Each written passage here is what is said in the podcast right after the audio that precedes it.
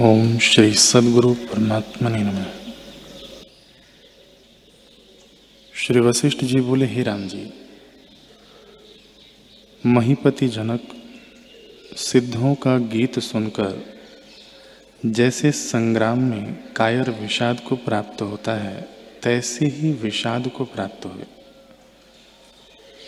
और सेना संयुक्त अपने ग्रह में आए। राजा नौकर और सब लोग किनारे खड़े थे। राजा उनको छोड़कर चौखंडे पर गया और झरोखे में संसार की चंचल गति को इधर उधर देखकर विलाप करने लगा कि बड़ा कष्ट है कि मैं भी संसार के लोगों की चंचल दशा में आस्था बाँध रहा हूँ। ये तो सब जीव जड़ रूप हैं, चैतन्य कोई नहीं। जैसे और जीव पाषाण रूप हैं तैसे ही मैं भी इनमें जड़ रूप हो रहा हूँ।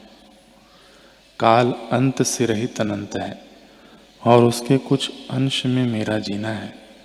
इस जीने में मैं आस्था कर रहा हूँ। मुझको धिक्कार है कि मैं अधम चेतन हूँ। ये मेरे मंत्री और राज्य और खजाना सब क्षण भंगुर है। यह जो सुख है वे दुख रूप हैं। इनसे रहित मैं किस प्रकार स्थित हूँ? जैसे महापुरुष बुद्धिमान स्थित होते हैं। जीवन आदि अंत में तुच्छ रूप है और मध्य में पैलव रूप है। उनमें मैंने क्या मिथ्या आस्था बांधी है? जैसे बालक चित्र के चंद्रमा को देख चंद्रमा मानकर आस्था बांधे। यह प्रपंच रचना इंद्रजाल की बाजीवत है। बड़ा कष्ट है इसमें मैं क्यों मोहित हुआ? हूँ जो वस्तु उचित, रमणीय, उदार और अकृत्रिम है, वह इस संसार में रंचक भी नहीं। मेरी बुद्धि क्यों नष्ट हुई है?